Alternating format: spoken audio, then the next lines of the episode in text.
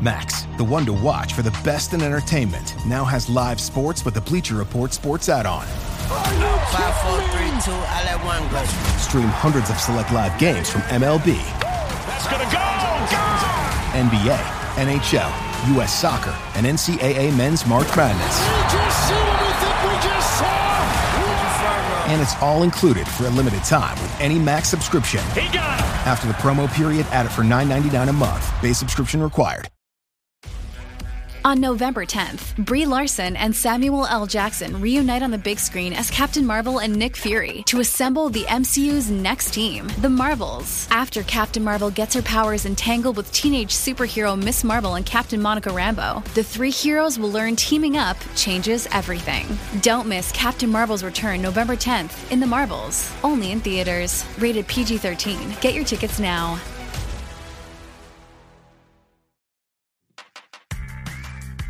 Hey, listeners, want to start your own podcast? Let us tell you our favorite tool. Anchor is the one stop shop for all your podcasting needs. Here's why Anchor lets you record and edit your show right from your phone or computer. So no matter your setup, you can start creating right now. Then it distributes your show to the most popular listening platforms like Apple and Spotify. Plus, it's the only place you can send video content to Spotify. Creators can even earn money on Anchor with ads and subscriptions. Best of all, it's all free. Download the Anchor app or go to anchor.fm to get started.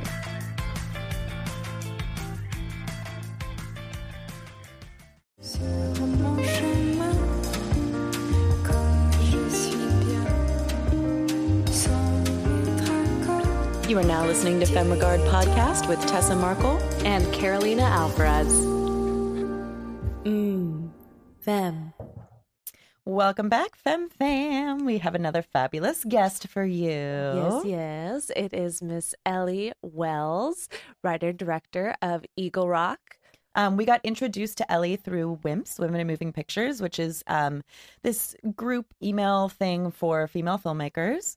Um, and Elliot reached awesome. out about her film Eagle Rock, and you know was hoping to kind of drum up some PR and talk to some people. And so we're here to talk to her today about her process and her film. So thank you for coming on today. Of course. So tell us a little bit about before we even get into Eagle Rock specifically, like what motivated you to become a filmmaker? Is this one of your first films? And just yeah, how'd you get started? Sure. Yeah, sure. So um, I grew up in uh, Milwaukee, Wisconsin. Um, I She's there right now, brother, and I'm there right great. now. Yes. Um, and I just always, from a very early age, uh, just even like what I remember is like being exposed to stories and Mm-hmm. like reading and like you know having my parents read to me or you know watching Uh-huh. TV shows or movies and like it was a lot of Disney movies in the Yeah. early days. And my mom and brother and I, we all watched like Spider Man and and Space Jam and stuff Mhm. like that. Um, Yeah, definitely early 2000s kids, but Yeah. um i just remember like I, I never remember a time in my life when i didn't write or i didn't want to Mhm. come up with my own stories and you know as i kind of got older i started getting more serious about it and i thought you know when i was 12 13 14 i was going to be a novelist and i was going Mhm. to write books and you know i had all these ideas for novels that i wanted to write and um, but I also always watch movies, even from the time when I was 13, 14. I'm like, oh, there are these, you know, famous classic movies like Casablanca and Gone with the Wind Yeah. and Citizen Kane that I haven't seen. So, you know, I would walk over to my library and I, you know, I would rent the DVDs and I'd watch them. Uh, to Kill Mockingbird um, was another one I watched. Um, you know, when I was that age. And, you know, some of those movies I res- resonated with me at that age, others didn't. But, um, and then I've been able to, you know, go back and appreciate them more now Yeah. that I've been older. Um, but Mhm. I just really had a love of movies and I always loved going to the movies. And, um, you know, when I was about 16, so yeah, it would have been my junior year of high school, Mhm. um, I started to realize that, um, you know, filmmaking was the medium that I wanted to tell stories in. So I um, went to film school at Emerson College. I made a couple of shorts there, and then I was out in LA, um, which is where I made Eagle Rock. That's awesome. I think it's awesome too that you like decided at a pretty young age, like I want to go into filmmaking. That's how I want to tell my stories. Because then you're like mm-hmm. you're ready, you're ready in time to go to film school and like you know mm-hmm. get all of that started when you're young. I think that's awesome. Mm-hmm. Well, the story is actually pretty funny because um, the program is uh, sadly defunct now, and oh, I was actually part of the last year. Um, but it was called Milwaukee Film Collaborative Cinema, and uh, the same people that run the film festival in Milwaukee every year they do they did a um, it was a program for high school students, mm-hmm. and then they could submit a pitch for a short script. Okay. And okay. I'd never written a script before at this point. And I know um, somebody who went to my high school, who I think was a year or two older than me, had actually won the competition, like I think two years before um, me. Yeah. So she um, basically her film got made, which is really cool. And so that's how I was familiar with the um, competition. And I'm like, you know, I've never written a script before. I have no idea how it works. I've never been on a film set in my life, yeah. um, but I have nothing to lose. And yeah. it was some like 350. Mm. It was a couple hundred pitches, I think, and they picked the top 50 um, to go to like a two day workshop. Mm-hmm. And um, I thought, oh, you know, there's so much competition. Like, I doubt I'll get it. And, you know, but, you know, what do I have to lose? Right. Mm-hmm. So my script was picked um, to be workshopped in that top 50. And we learned all about screenplay format and, you know how to make movies and we had our script workshop with like in, like professionals that you know were in milwaukee mm-hmm. it was mm-hmm. really really cool yeah and um, it basically, so we had to come out of that workshop with a finished uh, script for mm-hmm. our film, and then they would pick the top five, and um, from there they would, you know, pick a script to actually produce. Mm-hmm. And I thought, oh, the, you know, all these pitches are so cool. There's no way, um, but my script was one of the top five, and um, it wasn't the um, one that was ultimately picked but you know i got to be on the set of the film that was made and i was a pa essentially and it was really really cool. Yeah. And then i think i decided from that moment onward yeah this is this is what i want to do I mean, even just to get that far, like having never written a script before, like we were just talking about that with our previous guest of like, just do it. like you're going to mm-hmm. make the mistakes, just do it, just try it. And just to get that far is amazing. That's, and mm-hmm. it's, that's such well, a cool I figured program. when I remember submitting um, to that competition is I was like, well, should I do this or not? And I'm like, well, I don't have anything to lose. If yeah. I'm not picked, I'm in exactly the same place that I was before. Exactly. Um, so let's talk about Eagle Rock. Um, sure. So we watched the trailer. It looks yeah. super awesome. I'm really excited. We've been following you on social media with it. Mm-hmm. I love, yeah, the social media posts are really cool. I love the little vignettes that you picked out. Um, definitely where where are these culty vibes coming from? Can you tell us like what inspired you? What's well tell sure. our listeners the brief like I guess you know your the story line, behind it. Story, yeah, yeah. Sure. So um, it, it's kind of a long story because the inspiration for it didn't come overnight. Um, mm-hmm. but the short version I like to tell is that I was um, on a plane or I was at an airport and mm-hmm. I think mm-hmm. I was coming to LA and it was a yeah six hour flight I think from from where I was in Boston, and I like I had you know my computer and movies and stuff, but I'm like, oh, I want to read a book. So I was in the those little like what are they Hudson books or something yeah, that yeah. they have at every airport, and yep. I saw The Girls um, by Emma Cline. And I'm like, I'd heard a lot of buzz about that book. Mm-hmm. And I'm uh-huh. like, oh, I'll uh-huh. check it out. It looks really interesting. And I heard, I kind of had heard that it was inspired by like the Manson family. And I didn't really know anything about Charles Manson uh-huh. then, other than, you know, just some vague awareness of him as a cultural and historical figure. And I got the book and I read it and I was really, really enamored with it. And I didn't know anything about the, you know, the actual story. And. I was mm-hmm. very, very hungry to. Um, and the premise of the book is about it's about this 14 year old girl um, and she basically um, meets and becomes involved with these older girls that are a part of the you know the leader's inner circle and they're very very close to him and they mm-hmm. end up ultimately killing for him. And, you know, it's fictional characters um, very much like Eagle Rock is, but it's told the perspective of this young girl who's very enamored with these older girls, but is distant from them. Uh-huh. And I read the book and I thought, well, what if I told that story but those those older girls were the main characters and it was okay. their story and that's basically i mean it's a long story but that's the short version of how i came up with um, the premise for for this film that's awesome. I mean, I I know personally, I love like films about culty stuff, like Charles Manson. I'm gonna say is my favorite serial serial killer. I know it sounds a little weird, but like I just find that story so interesting and like the whole like how those people just completely the manipulation, yeah, fell in love with him and just and- like were willing to do anything. Yeah, the the love story actually, the the twisted love story behind all of that. Mhm. Well, because always- the other the other piece of it too is I was reading and I I had known you know about Sharon Tate before and I knew that she was you know a victim of the Manson family, but I didn't know that Manson himself did not actually he he was not physically present that night Yeah. and he had these Mhm. these girls to do his bidding and I remember reading about them and I think it was Patricia Krenwinkel that I read about first, or maybe it was Mary Brunner. And um, no, it was Patricia Krenwinkel, and she was one of the the killers who remains in prison to this day. Yeah. And just reading about how she met Charles Manson, and I can't remember exactly how um, it happened, but I think she was, you know, she was young. She was a little bit younger than me, hmm and you know, I think she just had a, you know, she had an apartment and a job, and uh, you know, she she hadn't really dated before, and like didn't really, you know, think she was that you know attractive, and she didn't Mhm. really get any attention from from men, and then like it was kind of lonely, and then he he shows up and tells her, you know, she's beautiful and she's loved, and Mhm. um, so then she drops everything to be with him. And, you know, there was something about that and her story and her Mhm. life, you know, before she met Charles Manson that I really resonated with in my own life. And um, I was, you know, I was uncomfortable with that at first. And then the more I tapped into it, the more the story started to grow. And even with, you know, the other two girls, Susan Atkins is probably someone who, you know, was maybe the most quote unquote crazy of the three of them and she had this very very hard life but you look at her past and there's this very human story there Yeah. and it's the same thing with you know leslie van houten how she was you know she was very you know pretty and she was a she was a homecoming queen and um you know very popular and a lot of people got along well with her but you know there was something missing in her life Yeah. that she didn't have. And, you know, the more, and it's not just the three of them, it's more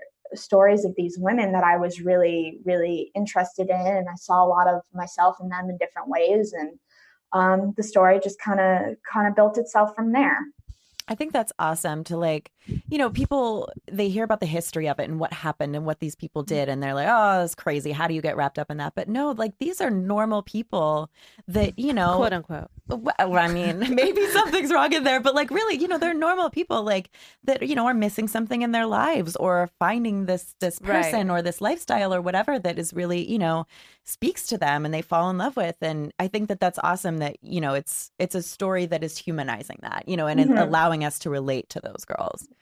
Mhm. Right, And 'cause that was going to be my like follow-up question for you is how did you I mean you went from just picking up you know this crime novel fiction novel in a, an airport bookstore and that's a whole different like you know that world of you know crime with you know cult vibes and that whole thing you know orgy sesh whatever. Like how did you where did you find those stories? And you found it through those girls paths and their upbringings? Like you research you did the research there and found elements where you can connect to as other people can. And like tessa was saying humanizing it. Mhm. so is it is that how you started to build that world around it for your writing? Totally. Um, one great resource for me was um, uh, Karina Longworth. Uh, you must remember this podcast and the season. She did one season where it was a whole deep dive on Charles Manson, Mhm. and um, it went into a lot of those girls' pasts. And I remember um, it was like 12 episodes, and they're like an hour each or something like Yeah. that. And I listened to the entire thing, I think, in two days. I remember like I was on an hour and a half train ride, and you know, I had my headphones in listening, and I'm just like, I want more, more, more, more. and then I ended up finishing it in two days, and that was a really good overview. So I think that was my next um, thing that I really de- uh, delved into after, um, you know, reading that book. And then Mm. um, I read a lot about Jonestown and those Mhm. stories as well, and um, just watching documentaries, reading articles, um, yeah uh, just just finding those stories um, wherever I could. And the other thing too, um, the other piece of it that I'll mention. So um, the first Manson girl um, Mary Brunner and how I came up with the idea for you know this to be the story of the the first girl to be a part of this cult is the Manson the first Manson girl Mary Brunner. She was again very similar. Um, she you know she just graduated college mm-hmm. and you know didn't really get that much attention from men you know in her life and she moved um, from California uh, to California from Wisconsin actually to you know just kind of start her life and. Mm-hmm um, she seemed like you know she had a pretty good head on her shoulders and then she met charles manson um, and uh, she basically I, I, I think about that and they moved in together yeah. and i think about that and i think about her and i think about her um, not really maybe getting ultimately what she thought she was signing up for but yeah. even so she stayed mm. she didn't you know participate in the murders but even so she ended up staying um, in the cult until the end. Mm. And I wonder about that. And I wondered about her mindset and how she would justify, you know, staying with him when all of these other girls started, you know, coming into the fray. And I don't remember what it was or where I read this. Um, but I think I remember reading that she said something to the effect of like, "Oh, he always came back to me." Oh, okay. Um, so I thought that was really interesting, and um, so like it's basically powerful, like convincing statement to oneself to be like, you know, but at the end of the day, he's choosing me, mm-hmm. you know. Mm-hmm. And, and, I think he called her, you know, even with the other girls, he called her Mother Mary, mm-hmm. um, and just kind of gave her a status in some way that was, you know, maybe above the others, or it, it, mm. you know, it would depend on, you know, how he was feeling and what girl he would shower with attention on, a, you know, on a given day or time. But yeah. um, I thought, you know, what if that first girl, what if I had that dynamic and explored that dynamic, but um, you know, this girl did end up killing for him. Mm-hmm. I think that's awesome too that, you know, you are writing a fictional story, but you're using all the actual history to build these characters yeah. and build the story. Like, I think that's so important for writers that, you know, if you're writing in, I shouldn't say a genre, but if you're writing a story that is somewhat based on true events, whether you're using the real characters or not, you know, to do that research and like get into that mindset. Yeah. Like, say you're writing a story about, I don't know, like a, a, veteran or something, but you've never, you know, been in combat or been a part of like, you know, just to really research like what it's like to be in that mind, that person's, you know, psyche. And I think that's awesome that you're doing all that research. Absolutely. Yeah. And I didn't just research Manson. I did, um, like I said, the other one I researched a lot is Jonestown, and that's mm fascinating. I haven't heard of that. For... Oh, uh, Jonestown one. What's that one about? Yeah, so that was in Guyana in 1978, um, and Jim Jones was this. He was a he was a pastor, um, and he started in the 60s um, and basically he you know preached equality you know it was the 60s um, and he started in indiana and eventually moved to san francisco and uh-huh. um, his church was going to be this integrated church where you know blacks and whites and everybody could come together and you know be a part of this congregation and he you know uh, that one hits me because you know it, it, his policies were like very left leaning mm-hmm.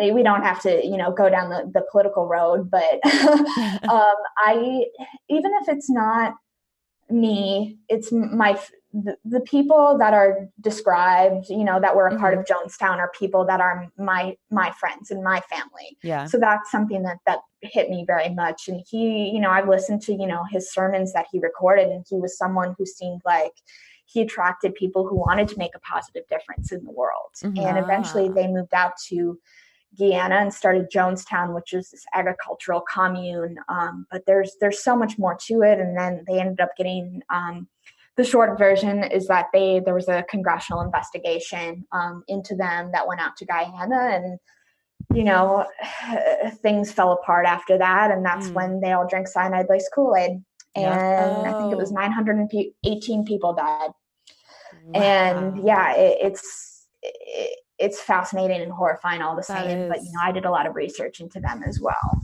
Mm-hmm. Um, for your that that's where I was also gonna I was curious about for your film, your story. Was it bordering um like religious cult or cult of just a family kind of I think um, it's just the cult of the family and yeah. you know it's it's really you know there's only so much of you know the actual philosophy that I get into in the short but it's the cult of you know worshiping him and I think you know, touching on these these countercultural ideas of the late 1960s, and you know, attracting you know these young people that really, you know, maybe didn't see themselves in the generation of their parents, Yeah. and you know, wanted to make this positive difference in the world, and you know, weren't weren't attracted to this because you know they were heartless, but because they did have hearts, and then Mm. you know this um uh the, like i said this breakdown it doesn't happen overnight it happens slowly over time Yeah. Speaking on that too, like, I mean, you could talk about this story like for hours, right? How long is your short? it's about 25 minutes long Okay. Nice. Mhm. Nice. And um, where do you see it going?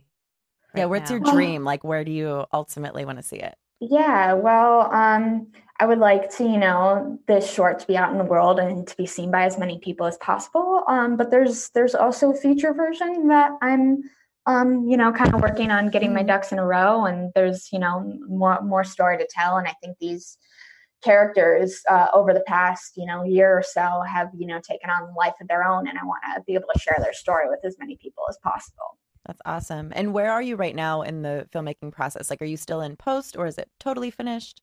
Yeah, so we're in post. Um, we should be done in the next month or so, and I'm hoping, you know, to to have a film ready to share with people by the fall. That's awesome. Are you planning to go like kind of festival route first, or do you have a whole plan with that yet?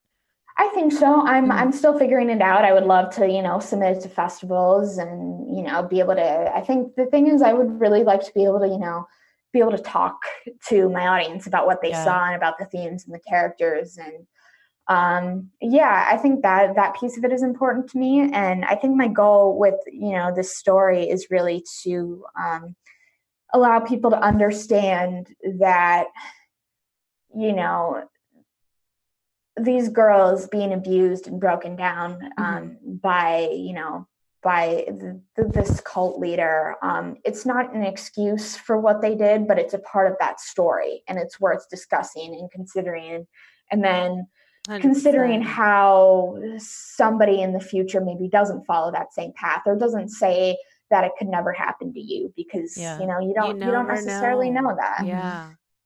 That's a that's a really cool factor and a message I think that you can share with your audience and it would be really cool to to hear feedback. I'd I'd love I'd be interested, you know, to hear kind of what people's reactions are to that and what emulates in their lives. Yes. so Um, please keep us updated Please. when we're Of able to watch it and share it with everybody. I'm excited to see it. Yeah.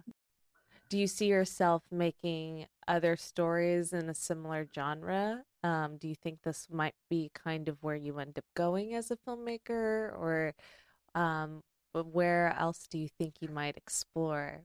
Yeah. Um, so I have a lot of, you know, ideas for for different stories that I Mhm. want to tell. And I think um some are in the same genre and others aren't. Um, but I will say what is consistent about, you know, just the kind of films I want to make and how I want to per- be perceived as a filmmaker is I want to I want to tell stories that touch upon, you know, humanity and are are flawed and, you know, uh, you know mostly mostly young women and you know how how they see the world and how they respond to the world and how they find their place in it. And um, i just want to tell stories about very flawed but very real women. Um, and i think um, i guess if i encapsulate it i like to tell dramas Yeah. but um, No, I love really that. Just i think really specific- thoughtful character driven pieces about people you know finding their place in the world and um, you know figuring out what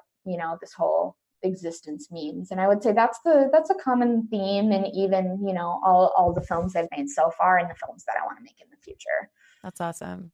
I mean, that's always interesting to watch because it's always relatable, you know? Totally. Um, so where can our listeners follow you? Like social media wise, updates on Eagle Rock or yourself as a filmmaker? yes so um, i'm i'm most active on instagram and uh, if you want to follow all news for the film it's at eagle rock short Awesome. and then um, my personal page is Ellen, at uh, eleanor bryn Awesome. Perfect. Yes, guys, go follow her again. Check her out the trailer. We clips are loved it. Yeah. we loved the trailer. So give our friend Ellie Wells a shout out. And Again, thank you everyone for listening to and thank you, us, Ellie, and for thank you coming for on and talking to us Of today. course, it was a pleasure. Yay! We'll be in touch and keep us updated when it's Yes, listeners, out we'll and update you when she lets us know so we can all watch it together. Sounds great. all right. Thank you guys. We'll see you next time. See ya. Cool. Thanks for listening to Femme Regard Podcast. If you like what you hear, tune in next time for more tips on the filmmaking business and insightful conversations with industry professionals over tea. We can only grow with your support, so please subscribe, share, rate, and give us a five star review on Apple Podcast. If you leave us a great comment, we might give you a shout out on the show. For more on us, check us out at femregard.com. You're listening to the Geekscape Network.